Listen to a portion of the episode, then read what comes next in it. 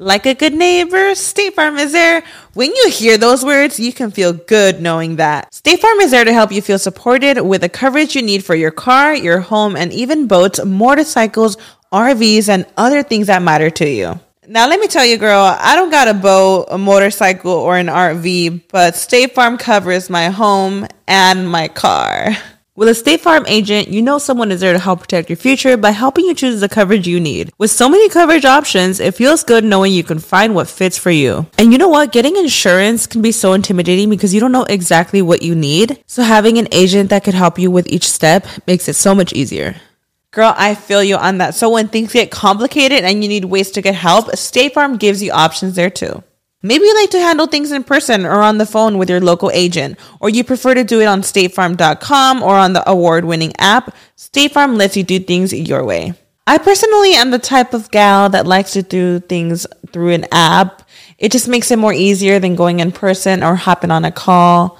So I love that they have that option available. Girl, I like to use an app too. I'm not trying to pull up in person or, or call because I'm way too, I have too much social anxiety for that. I'm trying to do it on the app. So that's why I'm here with State Farm. And that is why, like a good neighbor, State Farm is there.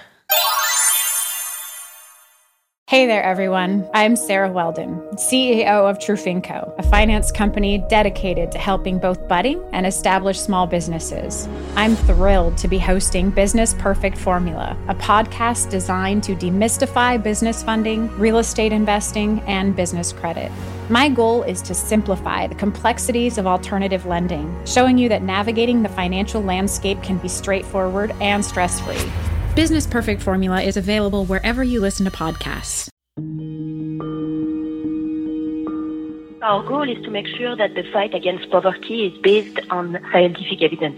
It starts from the idea that often the poor are reduced to, to caricatures, and often even people who try to help them do not actually understand what are the deep root of the problems that are addressing the poor. People there had expert knowledge on business modeling, on you know the actual filtration techniques, but completely not matched to the context that we were asking them to solve for. In innovation, we often say that technology is just 10%, but 90% is about people. And so, really having that people focus and focus on designing with, not for, those communities is sort of a fundamental way that we have learned to work.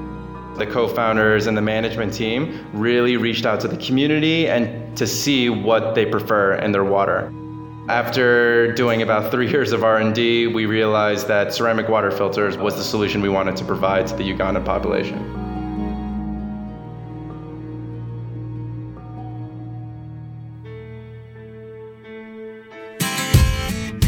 Welcome to the Global Goals Cast, the podcast that explores how to change the world. In this episode, the latest on Global Goal 1 eradicating extreme poverty. The fact that we can even have this conversation, Edie, reflects one of the greatest achievements of human history. The number of profoundly poor people in the world has been declining for half a century. We're that close. But getting it close isn't getting it done. Traveling this last mile may well be the hardest. It's going to take a new kind of thinking to end poverty, and it will require the inclusion of poor people themselves in that thinking and in the doing. We're going to tell you all about that right after this. This episode of Global Goals Cast is brought to you by MasterCard. MasterCard is dedicated to building an inclusive world in which the digital economy works for everyone, everywhere the world really wasn't designed with girls in mind. And education is one of those things where there has been an imbalance between the number of boys and girls going to school. Later in this episode, you'll hear about MasterCard's 100 Million Meal Challenge, keeping kids in school by making sure they are fed. Thanks also to CBS News Digital and to Harman, the official sound of Global Goals Welcome back. I'm Claudia Romo Edelman. And I'm Edie Lush.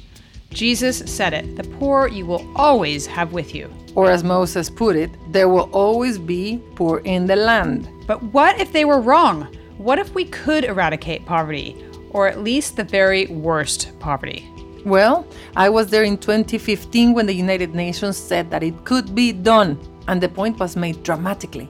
Ending extreme poverty was made the very first of the 17 Sustainable Development Goals. And my former boss, Ban Ki moon, who was Secretary General, summed up the history when he said, We are the first generation that can put an end to poverty it's such a big ambition, I'm not sure we really grasp it. And Claudia, at the risk of taking the religious references too far, I went to the Bible of the Global Goals Cast, my copy of Hans Rosling's book, Factfulness. In 1800, almost everyone, about 85 in 100 people, lived in what today we would call extreme poverty, on less than the equivalent of $2 a day. But those numbers have improved dramatically and more or less steadily.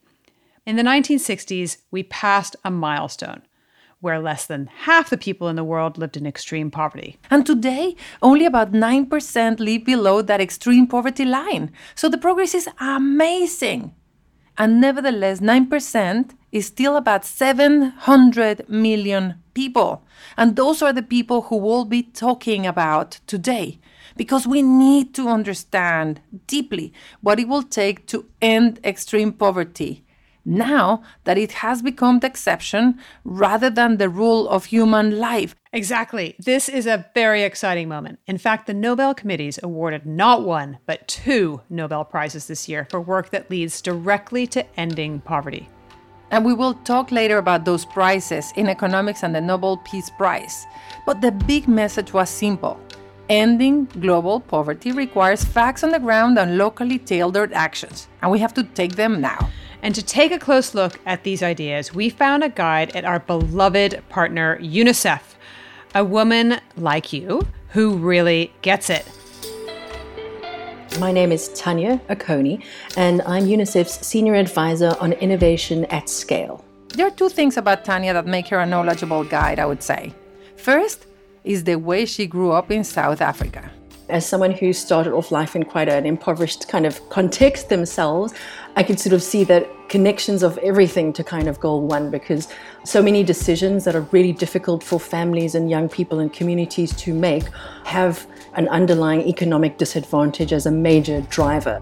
And then, second, there was how one of her early efforts to combat poverty ended up in a heartache and frustration. The big brains of Silicon Valley couldn't grasp how different life is when you live in $1.90 a day. But from that failure emerged a new way of thinking about how to end poverty, as she told us. A number of years back, we were looking at innovation as an opportunity to do something different that really accelerates and exponentially improves our results and the capability to deliver more to children in their communities around the world with less, ideally. And so we thought a place where that's just a hotbed of great ideas and disruptive thinking is Silicon Valley. And we want to disrupt development in order to do better. So, what better place could there be than to sit ourselves down with some of the Valley's most cutting edge thinkers and think through these problems? We're really interested in a couple of different challenges. So, one of them is in the area of water and sanitation. And this is really key for UNICEF because in the development sector, it's one area that we are responsible for no matter where, no matter when. And we wanted to get ideas from people around how would you solve this massive challenge, which is essentially also a massive market opportunity of getting clean water to people, no matter where they are. And it could have been anything from water quality monitoring to monitoring whether water points are, are working or not. So it could have been a mobile app, it could be geospatial solutions, it could be really practical filtering type things. The door was open. And so, what were the solutions that these folks in Silicon Valley had? If there were two characteristics that they had in common, it was one overwhelmingly just could not imagine the kind of context that we're talking about. Even though, you know, we unpacked here's the persona that you're solving for, this is what they earn. They earn, you know, a dollar ninety a day. Suggesting that someone is going to go to the local council office or something like that, that doesn't work because the cost of that action, which seems like nothing in an industrialized country is, is a massive cost. And I think the other piece that they couldn't really conceive of was just what does living on a dollar ninety a day actually mean? Because I mean, we all should know how much money that is, but I think it was just unimaginable. So, to unpack, say, a couple of the solutions that came out, particularly around water purification, we had a group that came up with a solution for a very high quality water filtration system that was intended to go to villages, but it was sort of the size of a container. So to get it anywhere, it had to go on kind of a flatbed truck. And when you are talking about last mile delivery, meaning that last mile, or in most cases, that last many miles, are winding pathways. They're footpaths.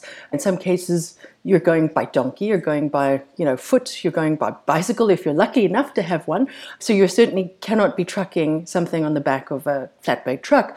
And there was another idea around how a version of that could be used in emergencies, which is another area that UNICEF is, you know, very involved in, and of course has to deliver clean water in those situations. But the solution there was around being able to fly these in on helicopter. So flying in something via helicopter is an incredible expense, and that just doesn't kind of compute when you're talking about the cost, the accessibility, etc. And then when I looked at examples that people had for ideas for households, so not of the whole village, but let's see what could we provide each household to use in terms of getting safe water? And there are already a you know, number of, of approaches that people use. So they use chlorine, straining. I mean, there are a lot of just very simple techniques that are currently in use, but instead what we got was a whole business plan that was sort of for a filter system, as similar, but it was not, but similar in concept to a Brita filter or a PUR water filter. And the business plan was that, you know, we'd give the jug and three filters away for free, and then we were going to make money off selling the filters. And again, that had had no relationship to how much money people have what they were going to be able to afford, distribution of these things, you know, not understanding you're not talking about going to the supermarket to buy a filter. Uh, this is not the reality that people are living in. And then, of course, worst of all, not really thinking about the whole waste stream. So after a month, you're finished with this filter, what exactly is happening to it? So I think there was just this fundamental mismatch. So people there had expert knowledge on business modeling, the actual filtration techniques, but completely not matched to the context that we were asking them to solve for. What did you do next? You went to Africa in places where people were living in the lowest quintile and asked them to help you design. Is that right? That's right. And we've kind of built on that where we have very much a human centered design or design thinking based practice because you know that's really an important way of being able to level the playing field of ideas and needs in a context where you're pulling together many stakeholders. So it's really important especially where you have representatives of those marginal communities that they feel as empowered and as equal to others that you're going to bring into that same room. And what we found is by looking and with communities and guiding, almost facilitating a process around them exploring what their greatest challenges are, you can come up with much more relevant solutions that are immediately informed by the context. And what we've done is added to that the sort of the expertise of Silicon Valley, but not in terms of you design the solution, but in terms of help us think through ways to you know strengthen this. And those are the things that have actually scaled most effectively to more places, serving in some cases 180 million people today, some of them in 60 countries. So, really powerful. And I think in innovation, we often say that technology is just 10%, but 90% is about people. And so, really having that people focus and focus on designing with, not for, those communities is sort of a fundamental way that we have learned to work. When we come back, we will check out how designing with a community in Uganda produced a clean water solution that worked. But first, here's Ann Cairns from our sponsor, MasterCard, to tell us about a program MasterCard supported to keep kids in school. The world really wasn't designed with girls in mind. It's been designed in a way that don't really meet the lives of women and women as they're growing up. And education is one of those things where there has been an imbalance between the number of boys and girls going to school. And what we've seen is that if schools are open and parents know that their children can be fed, then they'll send both their boys and their girls to school. In Mali, there were recent funding challenges that forced 40% of the World Food Programme canteens to close down. And the interesting thing here was that the regular attendance of the schools that were affected fell by 90%. So, this really gives you a feeling that those parents are sending their kids to school so that they can be fed. And now MasterCard's the top funder of the schools in Mali, and we helped the World Food Programme reopen the canteens and actually expand to new locations. The student retention rate for the schools increased to 96% from an average of 63%. So it was really very impactful. And tell me about this 100 million meal challenge. Why did you choose 100 million? Here at MasterCard, we deal in billions of people, and so to us, we wanted to target something which seemed a reasonable goal that was going to affect the lives of children all over the world. There are around 80 million people who are hungry every day on this planet, and so by aiming for 100 million meals, we were effectively feeding the world for a day. The really good news is that we've actually exceeded our target earlier this year, which was very exciting. And I think it really motivated everyone around the world, uh, our employees for sure, but also many of our customers. That was Ann Cairns from our sponsor, MasterCard. MasterCard, it's really great to have their support for another season. They're so great and they have great stories. Right? I feel very supported. Yeah, I feel the love.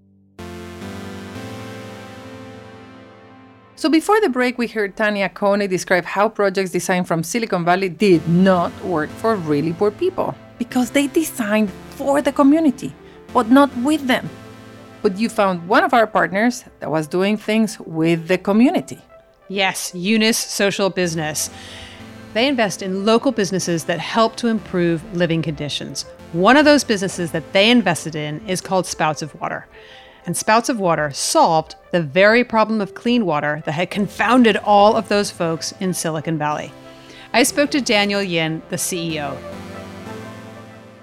So tell me about Spouts and tell me about the technology that it has produced. It looks like a flower pot, it's not. It's a filter. How does it work?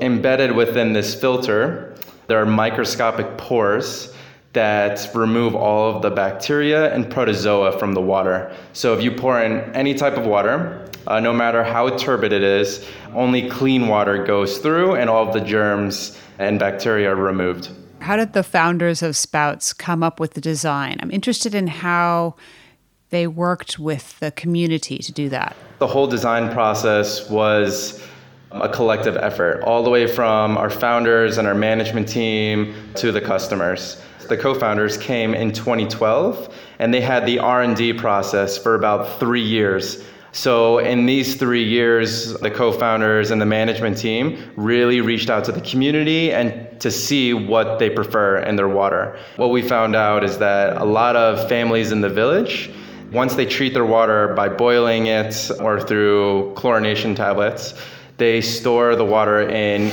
clay pots, giving it that distinct clay taste, which a lot of families are accustomed to. So after doing about three years of R&D, we realized that ceramic water filters was the solution we wanted to provide to the Ugandan population.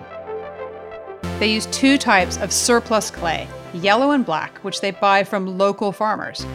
Paul Matovu, who runs Spout's NGO side of the business, knows firsthand the negative impact that dirty drinking water can have. More than 46% of Ugandans actually boil their water using either firewood or charcoal, and they spend a lot of money. But also, I was working with schools at that time before I joined, so There were lots of waterborne disease cases in schools because the schools don't have the money to prepare drinking water for the kids. So when kids fall sick, they cannot attend school due to illness. So there were very, very many factors, but mostly to me, it was mostly about the environmental bit of it, reduction in carbon emissions, but also the social aspect of people not having to fall sick, people not having to spend on preventable waterborne diseases. I asked Daniel how much these filters cost. Our filter costs around $24, and because we're the only local manufacturer here in Uganda, we're able to provide the filter at less than one third of the other imported water filters sold here. To make this even more affordable to the population here in Uganda, we offer a financing plan as well. So, and that requires, you know, just a $7 down payment with a weekly payment of $1.5. With this financing plan, we're able to reach even the base of the pyramid customers. You know, most people now buy firewood and charcoal to boil their water. And so our impact reports actually show that households save a lot of money by using our, our product. The weekly cost of the spout system is no more than, and is often less, than the cost of fuel to boil the water, which is what people were doing before. We install water filters on islands and other rural communities. Last year alone, we installed over 3,000 filters in more than 4,000 households. One of our pilot programs was on the island called Buvuma Island, it's on Lake Victoria, where people were suffering from bilharzia and there were also many cases of diarrhea and typhoid.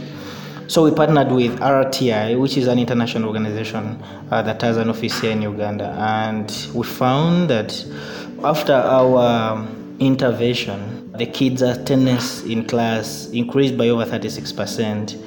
This was attributed to the fact that uh, about 98% of the students were now taking water from our filter. And so, uh, beyond just the statistics, there is this particular lady, I remember the name, she's called Joy. She's over 80 years old and she has more than five grandchildren. And prior to our intervention, she had reported very many cases of diarrhea and typhoid.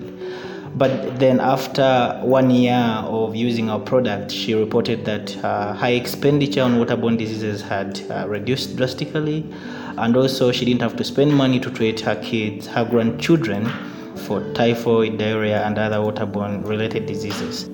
How much money do they save? So, on average, households spend between 1.6 US dollars actually to 3 dollars per week just spent on boiling. How do you think this filter helps to overcome extreme poverty? Wow. Um, when I think about poverty and how it affects our communities, it's not just about people not having the money, but it's also about people having to unnecessarily spend the little money they have on treating preventable waterborne diseases. So our product has helped people, one, to not spend money on boiling, but also not to spend money on treating waterborne diseases like diarrhea and typhoid. We have some cases where people spend more than $50 just treating typhoid these are very, very underserved and impoverished communities. So I'm convinced that people are saving a lot of money in different ways. The other bit is that time is money. So when people are saving more of their time, they can use the time to make more money. We found that it's mostly women and the girl children who do the preparation of drinking water. And so, on the side of the ladies, what they use this time for is to go and participate in more economic activities, I would say, like farming, or crafting uh, stuff that, that they can sell in the market. On the side of the kids, they use the time to read their books. Once again, this captures how making progress in one area can lead to making progress in another. So, progress on clean water leads to progress on keeping kids in school, plus, less water boiled means less carbon used, and you get the idea. It's like a virtuous circle, like the SDGs, in fact. I asked Tanya at UNICEF whether innovation done within the right context is enough on its own to eradicate extreme poverty. No, it is not. Um, I think another couple of lessons that we have learned, um, but I think we always have known that from the start is, um, and, and it's a it's often said to be an African proverb, but as an African, I tell you, I'm not sure that it is an African proverb. But you know, if you want to go fast, go alone. If you want to go far, go together. We've learned we need to go together, and that means being very rooted and making sure that you have experts in the context that you are designing with and for there, together with strong partnerships from the best minds you know in Silicon Valley. I'm using that as a as a proxy for the private sector, for other kinds of public sector innovation, and those parts of the ecosystem are incredibly, incredibly important. So you really need to be involving the entire ecosystem because you know the kinds of of challenges that we all are looking at triumphing over together in terms of the SDGs and you know poverty reduction just being one but an incredibly important one. We can't do that in a piecemeal way. So connecting catalyzing and really collaborating is essential. We welcome people to reach out to us and explore how could we work together on something that would actually help to change the trajectory in a positive way of reaching the SDGs. That's our mantra, Edie, at the Global Goals Cast. It is all connected. We can only make it together. We only win when we all win. Winner, winner, chicken dinner. Speaking of which, there was big news this week about the Nobel Prizes. I like the chicken connection to the Nobel Prizes, but I agree. yes, there was this announcement from the chair of the Norwegian Nobel Committee, Berit Reiss Andersen. As Prime Minister, Abiy Ahmed has sought to promote reconciliation, solidarity, and social justice. The Norwegian Nobel Committee hopes that the Nobel Prize will strengthen Prime Minister Abiy in his important work for peace and reconciliation. A peaceful, stable, and successful Ethiopia will have many positive side effects. This fits right into our conversation about Goal 1 and eradicating poverty. Remember our episode about conflict and hunger? Conflict is one of the prime sources of poverty and hunger, so eliminating conflict in the Horn of Africa opens a road not only to peace, but also to eradicating poverty. And that region, from the Horn of Africa west across the Sahel, along the southern Sahara Desert, remains one of the poorest and most strife torn regions in the world. The Ethiopian economy is already one of the fastest growing economies in the world, and that is reducing poverty. But 20% of the population, which is more than 20 million people, by the way, still live below the poverty line. Many still don't have clean water, and of course, conflict and violence have been around them all the time. So, to lift Ethiopians and the rest of the region out of poverty, we need both an end to conflict and the innovative homegrown solutions that Tanya Accone described to us. And just a few days after the prize to Prime Minister Abiy, a second Nobel Prize was announced that goes right to the question of finding approaches that work. So, this year's prize in the economic sciences is about alleviating global poverty. Now, how to reduce global poverty is a fundamental but also a daunting question. Effective policy alleviation requires that we can answer these questions. And the most credible way of answering them is to try particular interventions in field experiments. This experimental approach has completely reshaped research in development economics. The results have had a clear impact on policy and keeps improving our ability to fight global poverty. That was Peter Fredriksson, chair of the Economics Award Committee. One of the three winners, Helen Duflo, is a professor at MIT, and she described her work. Our goal is to make sure that the fight against poverty is based on scientific evidence. It starts from the idea that often the poor are reduced to, to caricatures and often people who try to help them do not actually understand what are the deep roots of the problems that are addressing the poor. Poor people are supposed to be either completely desperate or lazy or entrepreneurial, but we don't try to understand the deep root and interconnected root of poverty. So what we try to do in our approach is to say, look, let's try and unpack the problem one by one and address them as rigorously and scientifically as possible. And that's how we developed and used the experimental approach to better understand what are the reasons for particular problems, for example, the learning crisis that Professor Svensson was talking about, and uh, what can be done about it. What works, what doesn't work, and why. Professor Duflo pointed out that while international assistance can be helpful, particularly during natural disasters or pandemic disease outbreaks, most of the resources for ending poverty will come from individual countries themselves. Which, of course, is why they must use those resources wisely and effectively.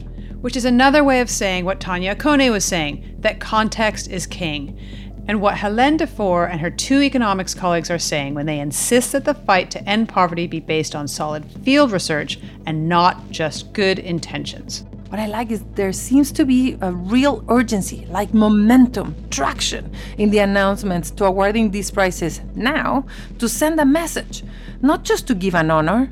And the three economists are decades younger than the typical Nobel winners. And Prime Minister Abiy has only been in office a year. Yes, but it's been quite a year. In his first years in office, Prime Minister Abiy ended the border conflict with Eritrea and work to resolve other regional conflicts, which, believe me, are so deep and complicated. And he also took strong steps to open Ethiopia to economic and political change. He freed journalists from prison, welcomed dissidents back, and he has promised free elections next year. And Edie, we shouldn't actually believe the honeymoon, but I am very optimistic about what's happening this first year for Ethiopia. Let's not forget that he's brought many more women into government as well. Yes, and as well as representatives of every religion, language, and ethnic group, of which Ethiopia has many. And that is a kind of inclusion that can spur innovations. And Ethiopia is so wonderful, so big and powerful. Edie.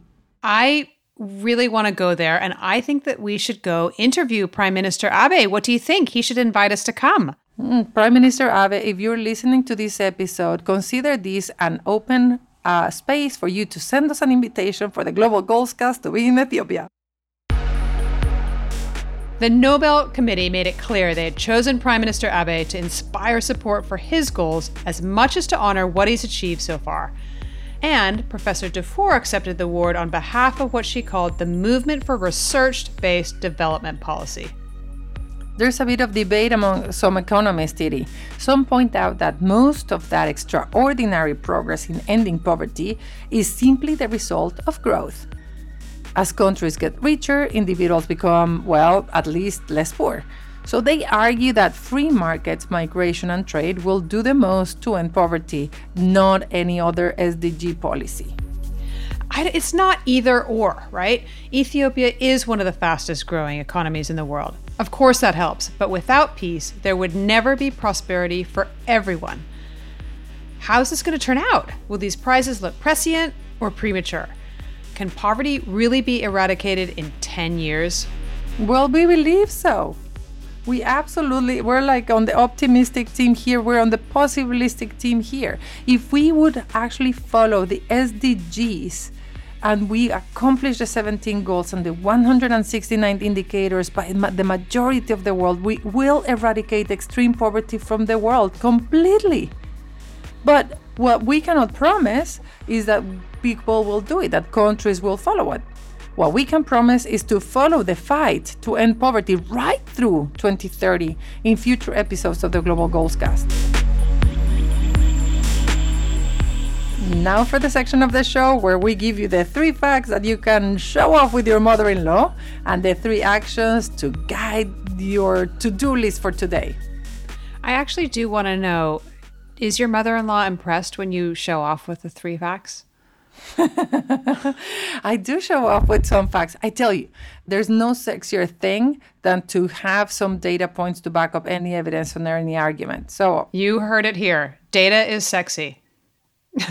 okay, so joining us for that, welcome Saskia Bruysten, co founder and CEO, Yunus Social Business. The first fact is that there is some great progress happening. Extreme poverty has halved in the last two decades. That is fantastic news, but we need to keep in mind that moving out of this bracket still means to only live on $1.90 a day. If the world managed to cut this number by half, we should be able to reduce the amount of poverty to zero by 2030. My second fact is that last year, 26 individuals owned the same amount of money as 3.8 billion people who make up the poorest half of humanity. Despite the fact that extreme poverty has been going down, inequality has still been rising. Billionaires now have more wealth than ever before, while only 5% of all new income generated from the global growth trickles down to the poorest 60%. My third fact is that poverty can be addressed by business. This may not seem logical at first, but we actually really need business if we want to make big changes. You've heard earlier in the episode about Spouts of Water, which addresses one problem of poverty the lack of access of clean drinking water through a social business approach. But there are many other social business companies around the world that address important issues like clean energy, um, health, education, or even just creating income or jobs for poor or the marginalized. I wanted to leave you with three concrete actions that you can take yourself. So, number one, to find out more about practical social business solutions to extreme poverty, please read my co founder Muhammad Yunus's book, A World of Three Zeros. Number two, make sure your own savings, however small they may be, are invested in socially and environmentally responsible fund. Ask your banker. Or consider investing yourself in a social business that actively makes a change in the world. Go to organizations like Kiva uh, or go to Yunus Social Business Funds. Number three, start your own social business or get your organization involved. Pick a problem that you want to tackle yourself and that you're passionate about and start a company that addresses it. Or if you work for a large corporation, reach out to your CEO or your department or your innovation team and ask them to consider setting up a social business. This was incredible. Thank you to our guest and thank you all for listening. Please like and subscribe via iTunes or wherever you get your podcast from. And give us five stars. We love the stars. And follow us on social media at Global Goalscast. See you next time. Adios. Have fun in San Francisco. Bye.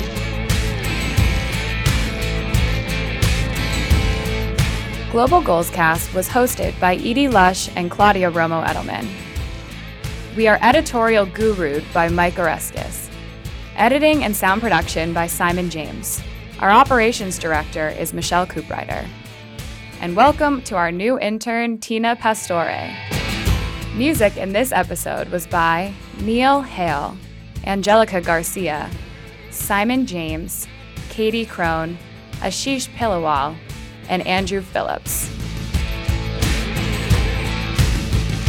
This episode of Global Goals Cast is brought to you by MasterCard, creating scalable solutions for sustainable and inclusive economic growth. Thanks also to CBS News Digital and to Harman, the official sound of Global Goals Cast.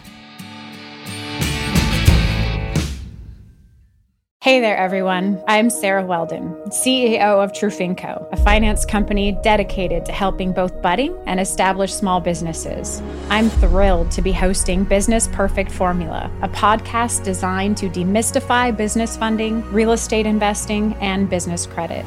My goal is to simplify the complexities of alternative lending, showing you that navigating the financial landscape can be straightforward and stress free. Business Perfect Formula is available wherever you listen to podcasts.